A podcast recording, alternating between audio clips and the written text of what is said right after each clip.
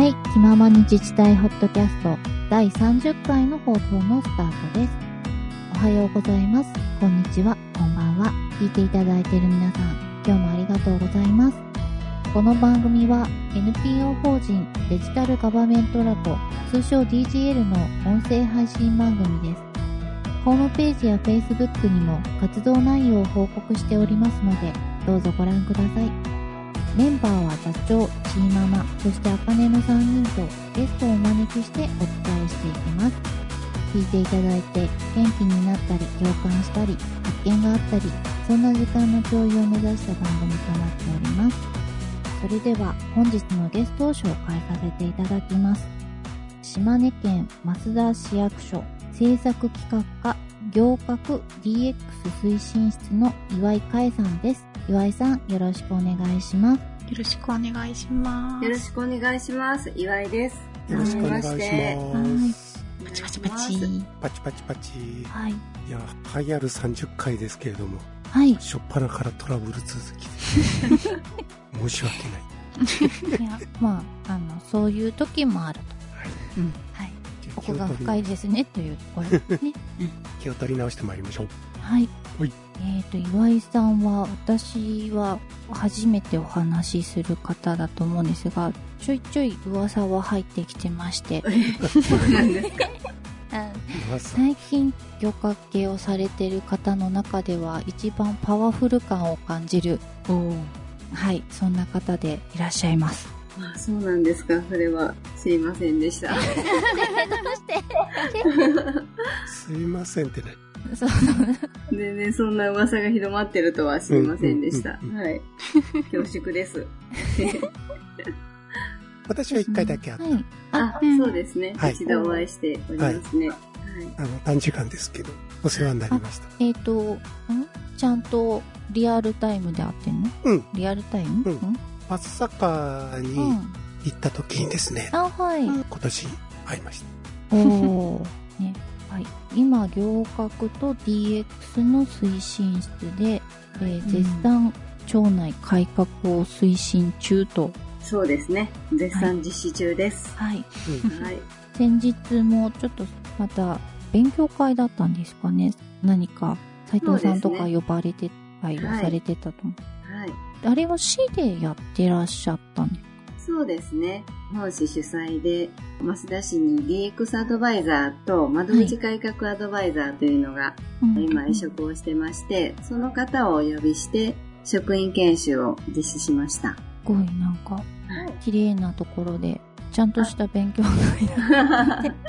そうですね。はい。ちょうどいい会場がありまして、あれ図書館だったんですあけ、ども。はい。そちらで行いました。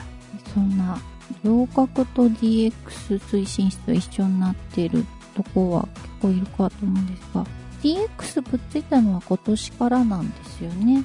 そうですね。今年の4月に、まあ、DX やっていこうじゃないかということで、まあ一応行革部門に追加という形ではい。スタートしています。ね、それまでは結構経歴を拝見させていただいてたら、結構いろんな分野されてきてますよね。そうですね。他の方に比べると、割と移動は多いのかなというふうに感じてます。最初は市民課から始まられて、はい。農林水産とか教育委員会も行かれて、お子さん関係も高齢者の方も行かれて今に至る、はいうん。なんかあ今行革を推進してるのがよくわかる感じのルートで そうなんですかね。はい。うん。やはりこれまでのいろいろ福祉分野が多かったので、そういった経験が活かされているのかなというのは自分でも感じているところです。うん。はい。そんなね行革真っ只中の岩井さんですが、はい、私がいつも事前にですね、まあ、あの皆さんにこうちょっとアンケートを取らせていただいてるんですが、はい。今は仕事が一番夢中になれると 書いていただきまして、かっこいいとい。いやいや、なんかつまらない女ですみませんっていう感じです。はい。夢中になれるって素敵ですよ。一番良くないですか？そうですかね。なんか、まあ、プライベートも仕事もそれぞれ違ったことがあって、うんそれぞれが充実してこそのいい仕事ができるのかなというのが理想なんですけど、今はどうしても仕事が楽しいのでう、んうん、こっちにどうしても重みを置いてるかなっていうので、ちょっと反省はしつつも、でも楽しい、楽しんでますね、今。はい。いやいや、楽しければ反省はいらないと思います。うんありがとうございます。今はだから仕事と、こう、なんですかね、ある種の趣味じゃないけど、それが一緒の状態なんだと。そうですね。いいのか悪いのかわからないですけど、なんかそんな感じになってます。いや、いやいや、うん、いやいやするより絶対いいんです。うん。確かにそれはそうですね。うん。うんうん本当はこんなことやりたくないのにって思ってやるよりも、なんかどんどんやっていきたいって思う方が、モチベーションもアップして、周りから見ててもなんか楽しんでるなっていうのが伝わるんじゃないかなと思うんですけど、どうでしょう？それで温度差が広がっていくのはどうかと思いますけど。うん、でもいい意味の温度感っていうのは、うん、うん伝播してからいいんじゃないですかね。マイナスの温度感が広がるより。そうですね。そうだといいですね。まあその、必ずしもその仕事とプライベートが同じ方向の人ばかりじゃないので、はい。多様性があれば別になんか、一人ぐらい仕事もプライベートも同じ方向で楽しいって人いないと、うんうんなかなかプロジェクトって難しいですよね。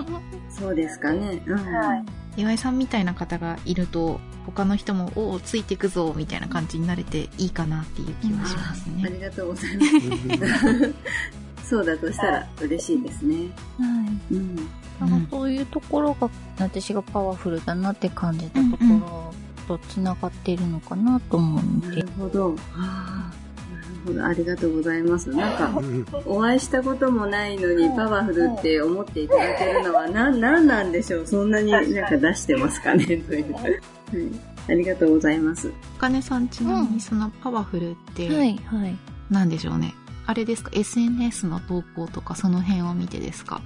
なんかその今回のやりとりとかもそうですし、SNS の投稿もそうですし、多分私、Y さんなんかので発言されたりとか発表されて、多分どっかで一回見てるんですよ。なるほど。ありがとうございます。へえ競争プラットフォームの方ですかね。なんかその関連で見たのがあって、はい。なんか最近のみんなが動いてる中では元気な感じがとても まあ、まあ、なんですか前向きなああいいうんいい感じの空気感を持ってる方がいるなっていうのをちょっと感じてたので、今日とても楽しみでしたそういうふうにおっしゃっていただけると心強いです。ね。そんな、ね、行革とか、その、DX とかって、まあ書いていただいてますけど、まず第一に仲間が、仲間を作ることを、はい、今回作っていただいた GX10 箇条っていうのを作って出してきてくれてるんですけど、はい。仲間を作ることをまず第一に挙げていただいてるんですけど、うんうん岩井さんの周りの方って、はい。岩井さんみたいな方なんですか？そうなんです。増田市って、どう、なんか、先週の勉強会もそうですけど、それができる、岩井さんだけじゃやっぱり難しいじゃないでもすか。そうですね。はい。増田市役所の他のメンバーの方とかって、はい。どんなマインドの方たちが今集まっていらっしゃるんですかね？はい。ありがたいことに、今、あの、行革 DX 推進室は3人体制で進めてるんですけども、私ともう2人は20代、30代前半の若い職員なんですけども、もう私と同じマインドで今やってくれていまして、うんで、どちらかというとまだ若い世代なので、どちらかというと言われて仕事をするのがまあ通常なんですけども、私のこの部下、部下という言い方はもうしたくない仲間であり同志なんですけども、すごく前向きに捉えてくれていて、仕事面白い、今やってて楽しいっていうことを言ってくれていて、同じ方向を向いてやっていけてるのかなというふうに感じています。いいですね。うん仲間。はい。うんそれは、その、推進室だけでもダメじゃないですか。そうですね。はい。死を上げても多分その後押しのはい。マインドになってんのかなっていうのをはい。ちょっと感じたりするんですけど。そうですね。おっしゃる通りで、もう、こちらだけが熱くなっていても、やっぱダメで、全体を巻き込まないといけないっていうのは常に課題意識として持っていまして、ただ、増田市440人の職員がいるんですけども、全員を変えるのは難しいので、まずはその1割を動かしてみようということで、今、推進体制っていうのを全長で作ってます。各課44課あるんですけども、ここから職員1人ずつ出してもらって DX の推進員っていう風になってもらってます。まずはそこの意識改革を進めて、まあ、仲間を増やしていこうっていうのをうん。今、今年度取り組んでいるところではあります。そういった中で、まあ、少しはちょっと DX が何なのかっていうのを理解はしてもらってるのかなと、ちょっと期待しているところです。えー、ですね、その44人集まって、はい。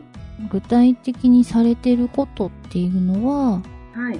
どういった形で取り組まれてるんですかね？はい。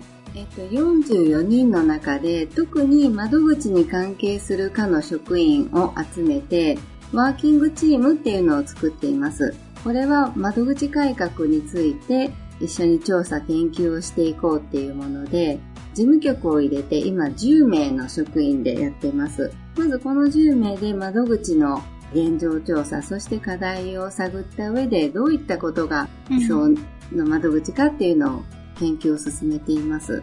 うんそれからそれ以外の全長的な DX 推進委員の中では、もう増田市役所を変えていくために、増田トランスフォーメーションっていうコンセプトを掲げてるんですけども、このトランスフォーメーションをやるために、じゃあ自分の課はどんなことができるのかっていうのを課題を洗い出しながら改善をしていく、実施をしていくっていうのを今目指しているところです。うんいいですね。よく DX 戦略とかっていうものを掲げたときに。なんて言ったらいいんですかね、計画部門だけ計画を作って、はい。原価部門での計画はまたそれぞれに作られてるっていうことがあると思うんですけれど、はい。DX 計画とか、マスダトランスフォーメーションみたいなところも、みんなで作られてるみたいな感じなんですかね。そうですね。うん。当初この DX っていうのが国から示された時に、なんていうんですかね、手順書っていうのがありましたね。で、その中で、計画をまずは作った方がいいよっていうのが示されて、うん。じゃあまあ、いつも通り計画作ればいいんだよね、みたいな感じで、計画はもう、コンサルに作ってもらおうか、みたいな話が実はあったんですよね。うん。ただ、その自分たちの課題を洗い出すのが本当の目的なのに、うん。コンサルに丸投げして、例えばいいものができたとしても、それは形だけであって、中身がないよなっていうので、すごくそれはどうなのかな、これでいいのかなっていうのを思ってましたので、うん。うん。計画作ることが目的じゃなくって、課題を解決するための本来の体制なんだっていうのが、まあ今、目標としてるところですね。で、この考え方を教えてくださったのは、本市のアドバイザーで、村上文弘さんお願いしてるんですけども、うん。この方が強くこの考え方を、うん。まあ、私たちに教えてくださって、そのおかげで、まあ、間違った方向に進まずに済んだというのが今の状況です。面白いですね。村上さんってそれこそコンサルご出身の方だと思うんですけれど、はいコンサルの方がこれはコンサルに投げてはいけませんっていうふうに回答されるのがすごく面白いなと思いました。そうですね。本当ありがたいご指摘ばかりで、ついついどうしてもいいものを作ろうとして計画作りが目標になってしまいがちなんですけども、それがそもそも違うんだよということをストレートにおっしゃってくださるので、はい。耳が痛いこともあるんですけども、ありがたいお言葉の方が多いですねう。ん、そうですね。はい。おっしゃる通りで、その計画を作る計画書が出てくることが大事なんじゃなくて、うんはい。原価の方々と一緒に計画を作っていく中で、うんこの山を登ろうってみんなの心を固めていくっていう過程が多分実は一番大事なんだろうなと、そうですね。はい、お伺いしてて思いました。はい。おっしゃる通りですね。もう、はい。プロセスですよね。そこを、あの大事にしている。はい。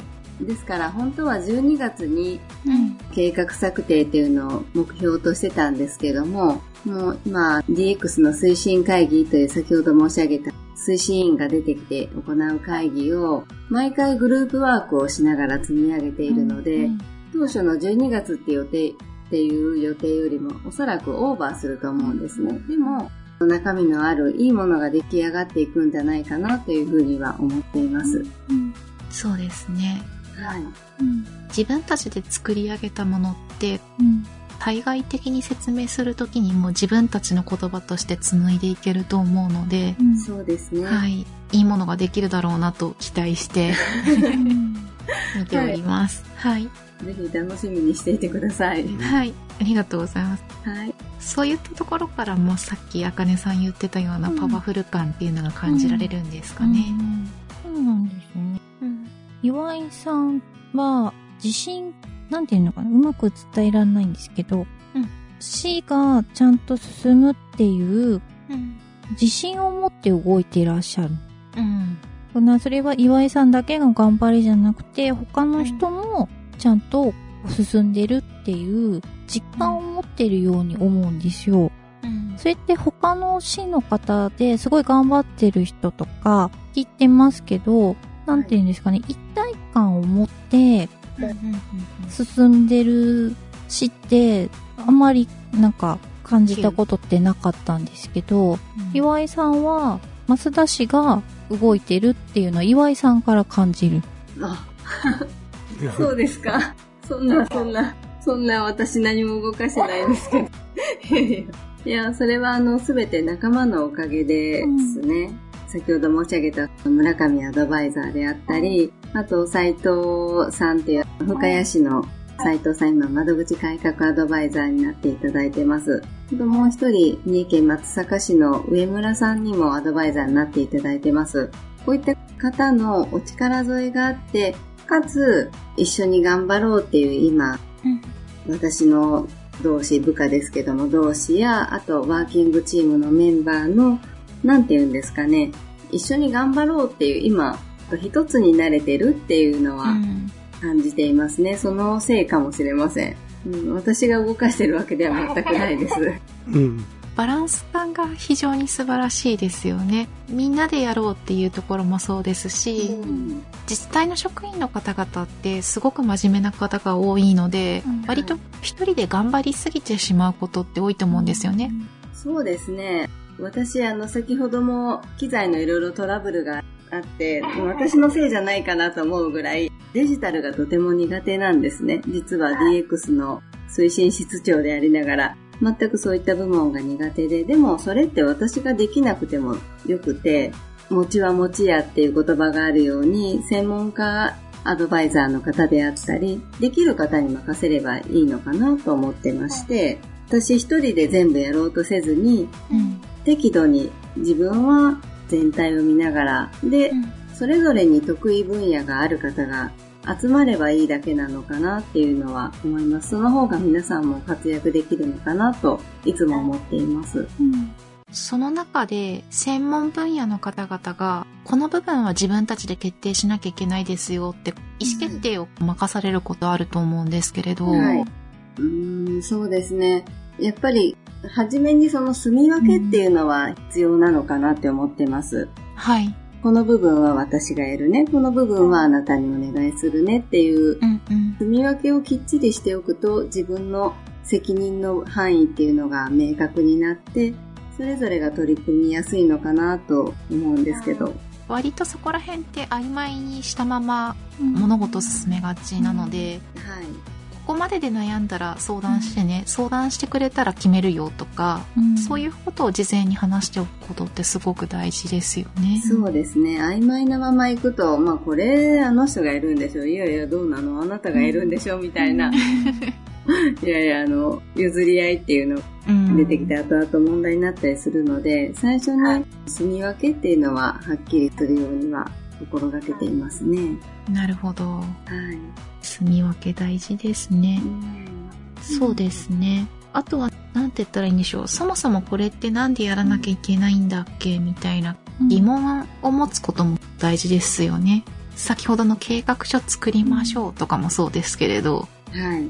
計画なんで作らなきゃいけないんだっけ？みたいなことを振り返ると、はい。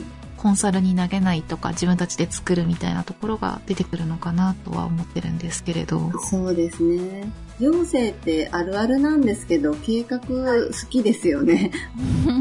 工程で作らないといけないっていうものもあるんでしょうけども、作って終わってて、それを市民の方ももちろん知らないだろうし、職員さえも知らないっていうものが多くて、で、その事務局としては進捗管理だけを任されて、うん。やってない言い訳ばっかりを並べて議会に指摘されるっていうのがまあいつもあることなので、このあたりはもう本当に計画を作る意味があるのかなっていうのは常々感じていましたね。ああ、なるほど。計画、多いですね。そうですね。まあ数は多いよね。多いですね。うんちょうどこの放送の過去回でも計画って大変だよねっていう会話をしたばかりだったので、は。はいい。すごく心に染みました。そうですね。うん。なんか計画を作ることが仕事になってしまってるっていうところはありますね。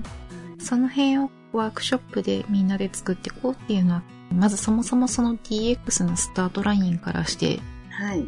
すごく違うなっていうふうに感じますね。そうですね。これは本当にアドバイザーのおかげだと思っています。我々だけで作っていたらもうよくあるもう形だけの計画になっていたなというのは感じますね。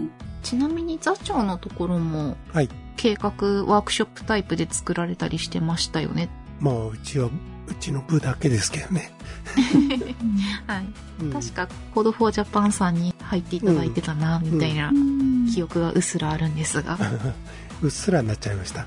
いやいやいや、うっすらじゃないですよ。ちゃんと覚えてますよ。うん。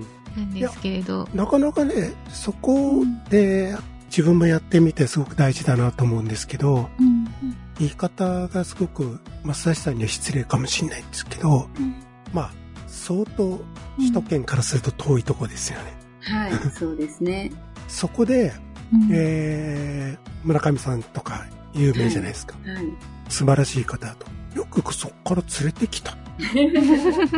最初にどうやってはい村上さんにたどり着いてはい頼もうという形に実はなったのかと。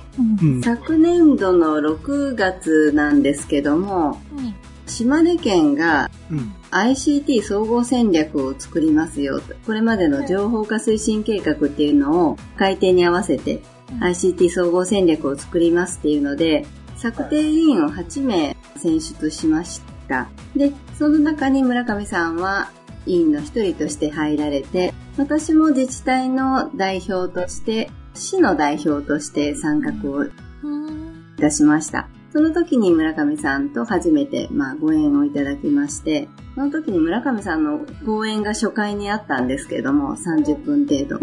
まあ、それですごく、なんだこの人はっていうぐらい、う ん本当に、なんて言うんですか、稲妻って言うんですかなんだこの人と思って、うん。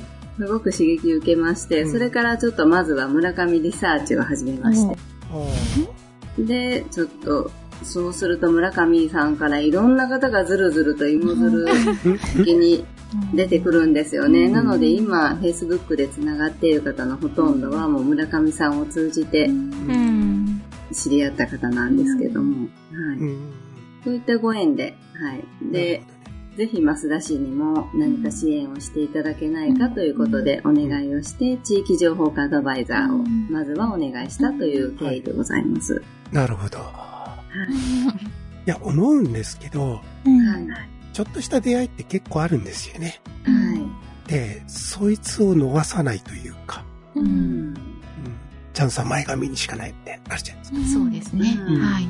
だから、そこの最初の反射力というか、はい。突破力というか、うん。あそういうのがやっぱりあったんだな、うん、なるほど、ね、それまでのところで、うん、実は本誌の中でも自治体 DX の推進計画が示された後にまあちょっと何か DX やらんといけんのじゃないみたいな、ちょっとやばいよね、そろそろやらんとみたいな雰囲気が出て、で、ちょっと管理職を集めて研修をしようっていうことになって、はいはい、昨年度の8月にやったんですけども、システム標準化の話がメインで、はいはい、なんか、あ、標準化さえすれば DXOK なのね、みたいな 誤解が生じてしまって、これは危険な方向に行ってるぞというのを感じました。で、まあ DX ってそれだけじゃないよね。もっと村上さんが言われるような意識改革だったり組織改革だったりするんじゃないのかなって思ってまして、次もし研修をするなら、こういった人を講師にしてはどうだろうかっていうので、内部で掛け合いまして、で、こういった形が実現したという感じですね。なるほどね。そうですね。いや、本当に、この番組でもいろんな方々としみじみとね、どっちもよくおっしゃってますけれど、うん、標準化そのものを標準化することじゃなくって、標準化の先にあるものをい。つも見なきゃいけないよねっていう会話をしてるんですけれど、本当にあの、同じというか、時を同じくして同じように動いてらっしゃる方っているんだなと思って、うん。はい、すごく嬉しく拝聴しておりました。なるほど、はい。はい。で、職員がすごく少なくなってくる時代に、はい、デジタルを活用して今の行政サービスどう維持していくかだとか、うん、はい、行政サービスをどういうふうに持っていくかっていうのが持っていきたい話であって、デジタルな活用ってその中の方法論の一つなんですよね、きっと。はい。うん、なんで、まずは我々どうなりたいんだっけっていうのを皆さん、働いてる皆さんが、働いてる皆さん自身の便利さだとかそういったとこも含めて考えていただくのってすごく大事だなって思いますね。そうですね。ですので、この DX っていうのが今、うん、まあこれまで行政改革とかいう言葉ずっとありましたけども、DX っていう新たな表現が出てきて、うん、よりこの行政改革とか働き方の見直しというか、そういったものが、あの、重要性が、なんていうの、前面に出てきたのかなっていうふうに感じていますね。うんうん。そうですね。そういった部分でも、今日冒頭にね、あかねさんからありましたけれど、うん、DX 部門と行革部門が同じっていうのは素晴らしいですよね。うん、なかなか行革だけとか DX だけみたいな形でバラバラになっちゃうこと多いですけれど、うん、うん。なんかその先見てるから一緒なんだろうなって。うん。うん、組織名から感じる DX の本気度っていうのをよく、代表がおっしゃってますけれど、はい。本気な組織だなって思いながら肩書き拝見してましたね。そうですね。これもやはりこの村上さんのご助言によるものだったんですけれども、その昨年度の10月ぐらいですかね、ちょうど、その DX いよいよその部署を本当に置いて本気でやっていかないといけないけど、まあ、どこがやるか問題っていうのが出てきまして、で、標準化だけっていう風に捉えられるとどうしても情報システム化になるんですよね。で、本誌も情報システム化にじゃあ DX 部門を置こうかみたいな話があったんですけども、その時にちょっと、まあ、うちわで村上さんに実は相談をしてまして、はい。やはり行革部門があれば、そこの位置づけでやる方がいいです。だって行政改革だから、業務改革だからっていうことをおっしゃっていただいて、で、そういったことを上にも訴えた結果、行革の中に DX がついたという今状況ですね。なるほど。いや、これはしみじみと、なんだろう。今そうじゃなくても次年度、次次年度以降対応できるところあれば、ぜひ組んでほしいですね。うん、そうですね。はい。もしまだあの行革、まあ、DX 部門を新たに設置していないというところがあれば、ぜひその行革部門に置いていただくのがいいかなと思いますね。もちろん、情報システム部門に置くのもいいんですけども、うん、根本には業務改革だよというマインドがあればいいのかなと思いますね。うんはい。ね、マインドですね。そうですね。うん。うん。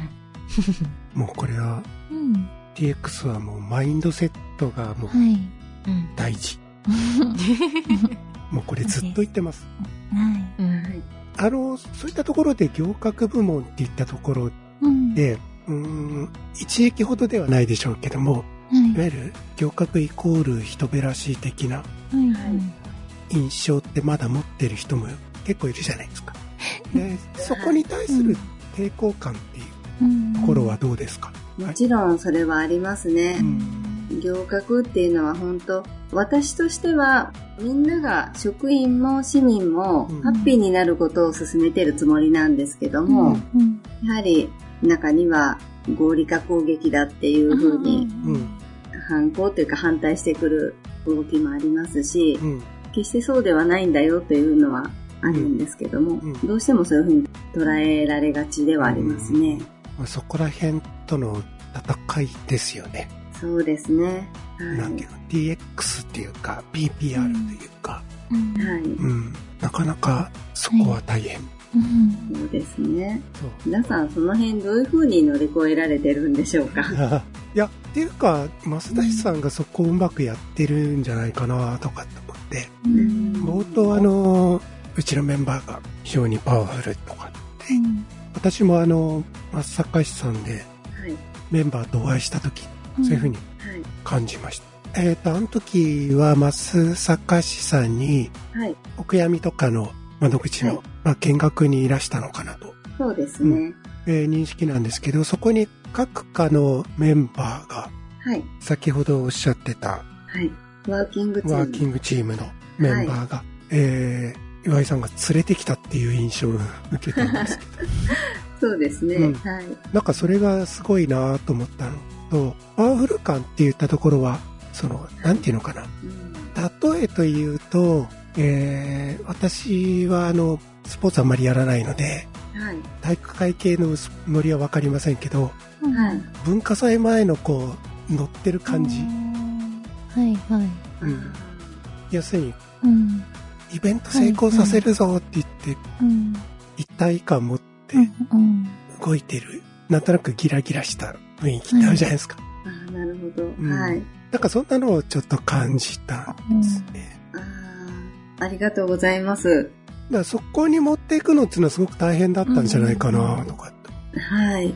ワーキングチームのメンバーっていうのも、うん、まあ若い職員が多いんですけども、うん、最初はもちろんやらされ感っていうのはあったと思うんですね。ただ、はい、えっ、と、7月、松阪市に行く前に、7月に埼玉県の戸田市と深谷市の方に視察に行かせてもらってまして、で、それをきっかけにですね、すごくみんなのモチベーションがぐんと上がったような気がしています。だからやっぱり視察に行くっていうのは、あの議員からは結構指摘があったんですね。大人数でそんなに何箇所も行って意味があるのかっていう 批判も受けたりしたんですけど、視察はもう明らかに良かったなというふうに感じてますね。それをきっかけにやっぱり現場を見るっていうことがこんなに大事なのかっていうのを肌で感じましたね。うんそうですね。はい。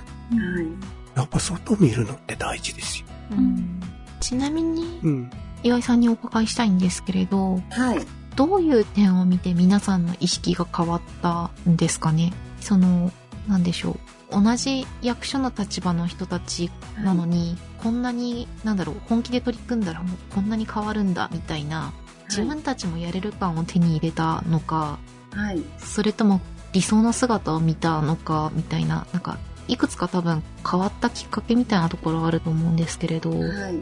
まあ、理想の姿を見たっていう方が近いのかもしれませんね、うんうん、で自分たちがやっているのがいかに非効率なことかっていうのはその事前に窓口の体験調査っていうのを行っていまして、そこでまあよく痛感していましたので、はい、それを持った上で視察に伺った際に、うんうん、あ、こんなやり方で、こんな便利なやり方で市民の方も喜んでおられて、これを同じ自治体職員がやっているっていうことに、おそらく衝撃を受けたんだと思います。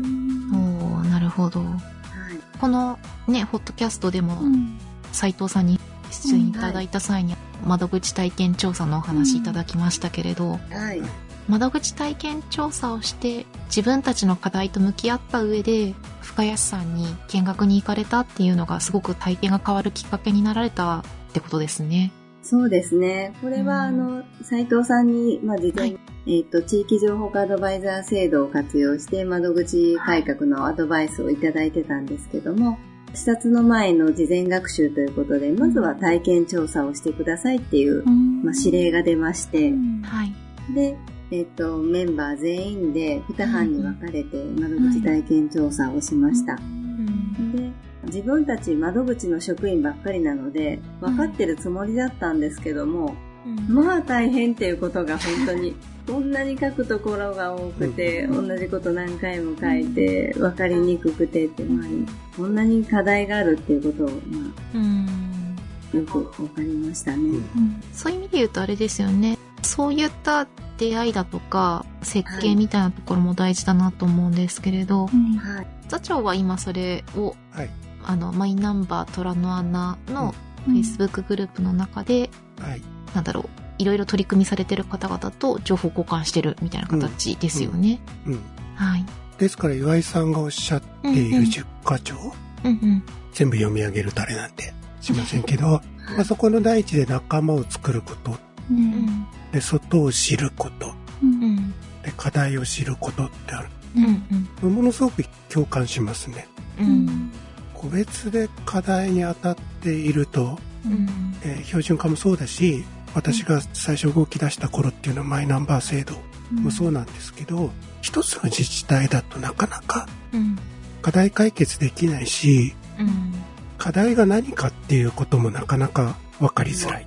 っていう時にやっぱり仲間を作って、で、その解決の糸口を知るために外を見たりっていうことが非常に重要かなって思っています。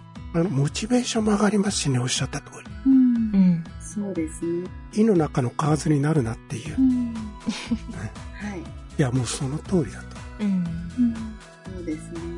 で、いろいろ連れて、連れていくって言い方がいけないのか、なんか、どうかなと思うんですけど、外を知ることで視点がいろいろ生まれるじゃないですか。それって持ち帰ってきた時にやっぱり何かで生きると思いますし、うん。とまあ、仲間作りにも、えー、帰ってきた後でも交流って続けられるじゃないですか。うん、あれどうだった？これどうだった？っていうことができるので、本当に素晴らしいな。で、ただ外へ行くだけじゃなくて、えー、松崎さんの場合は、事前にそういったとこを勉強してから行く。課題を作ってから行く。うん、私なんかすぐのんべんだらりと言っちゃいますけど、えー、そういったところをしっかり体系立ててやられてるっていうのが、うん、あすげえなと。いや、本当に素晴らしいと思いますね。ありがとうございます。でもこれはもう本当サイトアドバイザーのご助言のおかげなんですよね。はい。もう私一人でやったことでは全くなくって。それをちゃんとね、引き出せるっていうところがすごいと。うん、そうですね。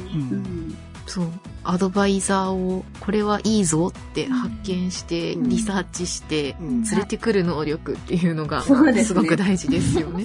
そうですね。そのあたりの勘はちょっと鋭いのかなって自分でも思ってまして、これはいいぞと思ったらすぐ行動して。はい。はい。それで、あの、皆さんやっぱりスピード感が半端ないんですよね。こちらが例えば、まあ初めて連絡をしても、もう1分後には返事があって、うん、1時間後にはもう来ることが決まってしまうぐらいのスピード感なんですよね。はい。だからやっぱりスピード感って大事だなって思いますね。第6、スピード感を大切にする。うん、書いてあります。そうですね。徐々に明らかにして。で、使えるものは何でも使うこと。はい、そうですね。これは、使える人はというももそう。だし、もね、手段もそうだし、うん、そうですよね。あらゆるものですよね。うん、っていうか、使えるものを見つけないといけないですか。うん、そうですね。ただこれもやはり、あの、いろんな方とつながっていると、仲間がいれば、いろんな情報をくれるんですよね。今、あの、国からこんな情報が出たよとか、こういうものがあるよとか、こういう、まあ、情報をキャッチしやすくなるっていうのはありますね。で、使えるものはじゃあ使おうっていう風にできるので、うんうん、やっぱり繋がってくるんですけども、仲間を作ることとも。はい。はい。ですね。そうですね。うん、単語き出すと情報入ってきますし、うん、はい、よく SNS とかでも言うじゃないですか。発信しないと情報入ってこないよ。ああ、確かに。うんうんうん。ただ単に Facebook のグループにいて、ただのリードオンリーしてても、情報ってやっぱり、汎用的なものしか来なくって。うん、うん、自分の欲しい情報を、自分のこういう情報が欲しいんだっていうのを手に入れようとするんだと、やっぱり自分も発信しないといけない。そうですね。自治体の職員ってやっぱそこが、なんていうのかな、下手かな。まあ、下手っていうか、はいはい、情報発信ってすごく臆病じゃない？確かに。まあ、慎重にはなりますよね。なりますよね。うん、あるね。SNS で勝手に書き込みしちゃいけませんって、ルールがあったりするじゃないですか。そういったところも影響してくるんだとは思ってはいるんですけど。うん。うん、だから、そういったところで活動されてるっていうのは、うん、自画自賛していいんじゃんか。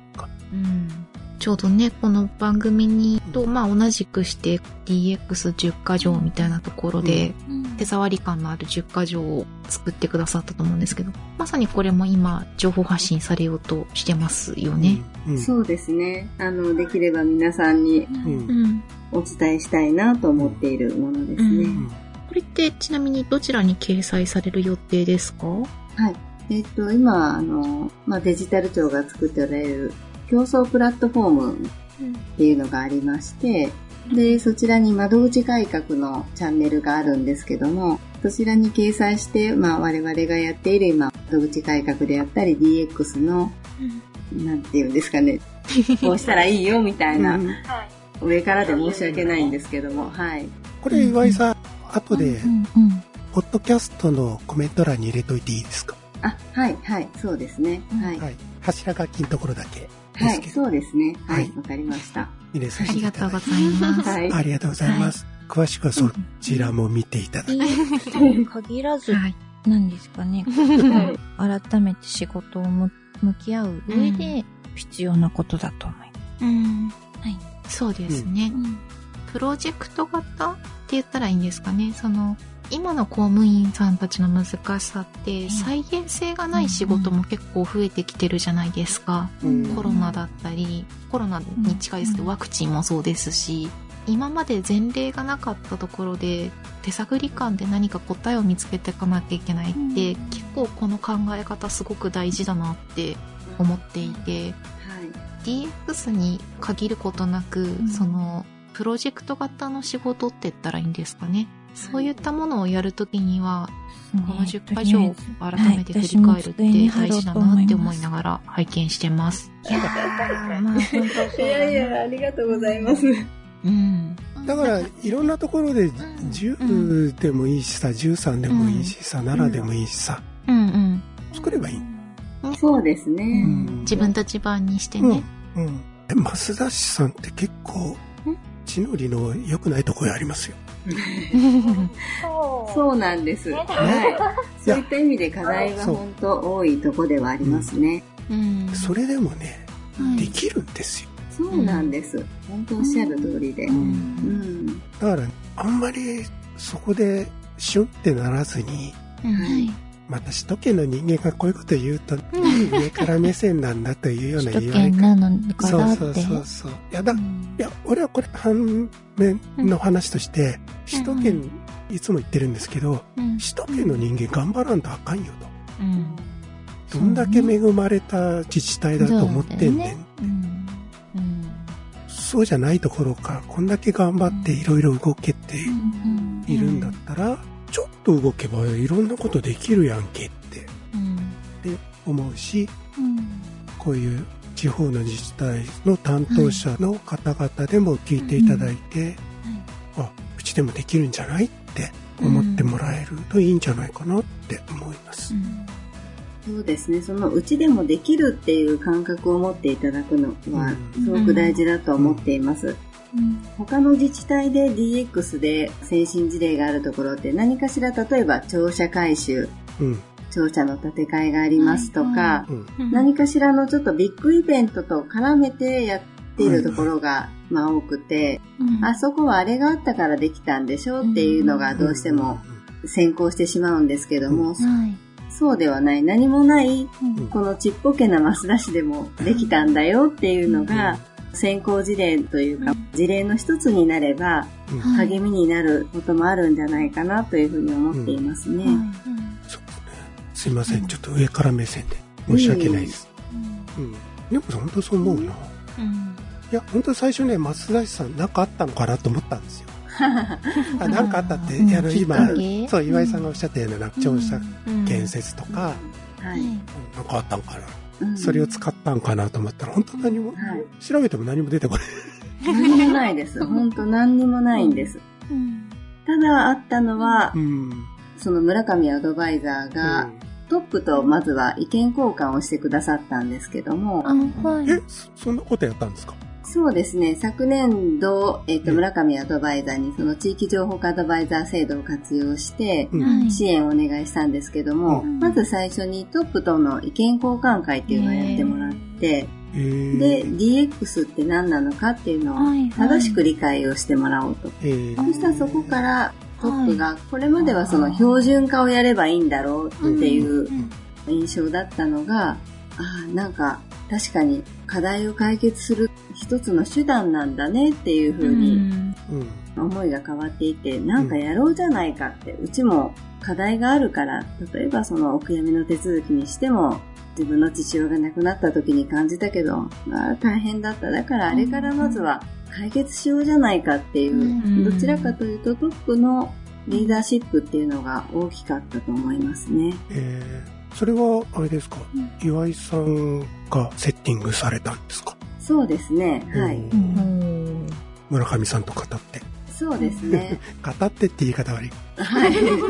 あの、村上さんにぜひこういったものをやってもらえないかっていうふうにお願いしましたら、もちろん OK ですということで、すぐ返事いただきまして、即設定をして、はい。素晴らしい。意見交換っていうの？を、まあオンラインでしたけども。うん。はい。その後に管理職や議員を対象とした研修をしまして、もちろん市長、副市長にも出ていただいたんですけども、議員さんもここでまた、議員さんも一緒になったんですね。そうですね。議員の中でも、まあ、DX っていうのがちょっとホットなワードとして上がってまして、あ、はい。やっぱり標準化っていうのがどうしても先に来てしまうので、うん、まずは正しく理解してもらうことを目的としようと思いまして、うん、えっ、と、村上さんと斉藤さんの二人に講師を依頼して、研修を行いました。そうそう。標準化だけやると、まあ、毎回言ってますけど、うん、標準化だけやってると、メンダーさんに振り回されますから、ね。おっしゃる通りですね。うん、IT 化から出ないうん、システムありきになっちゃう。そうですね。なかなかそこを理解してもらうっていうのは難しい。ひよこちゃんみたいに、はい、みんなピヨピヨ言ってますか？どういうこと？標準化、標準化。で何したらいいの？唱えてる。そうそうそう。で、ベンダーさん、早く情報ちょうだい、どうしたらいいか教えてちょうだい、ピヨピヨピヨピヨって言っても、いやいやいや、そうじゃないんだよと。自分で考えなさい。いうとこなんですけど。餌を与えられるのを待ってるってことか。うん、そうそうそう。じゃなくて、うんと、自分で探しに行きなさいよと。うん、そう、まあ、課題の解決策まで。はいはい。何が餌かを探しに行きなさい。持ってきてもらって、うん、えー、巣立ちまで全部面倒見てくれるんだと思ってるから。はいはいはい。今までそういうシステムとの付き合い方しかしてなかったから。うん、そうですね。特に大規模ね。うんはい、なので、マインドセット必要。うん。だと思います。って思いました。そうですね。はい。確かに今、その、例えば DX 部門にいない方、うん、例えば子育て部門とか、全く DX と、旗振り役ではない部門の方から、どういうふうに DX うちの市や町で進めたらいいんだろうって総務が動いてくれないけどどうしたらいいんだろうって悩んでる声が届いてます。なのでそういった方が、なんか動きやすいようにお力になれないかなというのは、感じてますね。うん。なるべくこういういろんな方法論があると思うんで、まあ、そういったところを私たちも発信をしていって、でそこからあうちなりにこうやったらいいんじゃないのとか、考えていただいて動いてもらう。で、場合によってはこういったところで出てきている、例えば、岩井さんちょっと今度うち呼んでみ、話聞いてみてとか、そういうようなことがあってもいいと思っています。そうですね。うん。で、外からちょっと刺激してもらったりとか、えー、ね、背中をちょっと押してもらう。っていうことが、やっぱ一番役所の中では効果があるのかなって。うん、そうですね、うん、確かにそうですね。外の力を使うっていうのは本当に大事だと思ってます。うん、内部だけで進めるとどうしても、それまでの人間関係とか、誰がやるか問題っていうので、ちょっと揉めがちになるので、そんな時に全く関係ない外部の方が、あの人が言うからやるんだよっていうのは進めやすいのかなと思いますね。そうですよね。なんか同じこと言っても、うん、受け止め方が違うというか。うん、確かにありますね。うん、特に同じ自治体の職員でここを出したよっていう声をもらうと、はい、じゃあうちも気持ちになってもらえる率が高いんじゃないかなと思ったり、そうですね、うん、します。一番そういった声が響くのかなと思いますね。うちでもその職員研修とかやる際に、あの、もっと他の自治体の先進事例を聞きたいとか、他はどうやってるのか知りたいっていう声が多くあって、それを自分で考えろよとも思うんですけども、やっぱりあの他はどうやってるのかっていうのが知りたいとこなんでしょうかね、うん、皆さん。ね、調べれば、ちょっと調べれば結構盛りだくさんにいろんなとこに転がってますよね、情報。確かに今多いですね。うん、そっからさっきの岩井さんがやられたように、うん、これだと思ったらそひつかまえてくるっていう。うん、そうですね。食らいつく感じが 大事ですね。そう。食らいつくっていうのは今回一つのポイントかしら。あ、そうですかね。うん、まあでもそうだと思いますね。まあそれこそ当時、あれですね、村上さんが、シン・ゴジラについて行政目線からどう見るかっていうすごい面白いやつを登壇してたんですよ。一時期流行ったね、あれね。はい。流行ってたね。めちゃくちゃ面白かったです。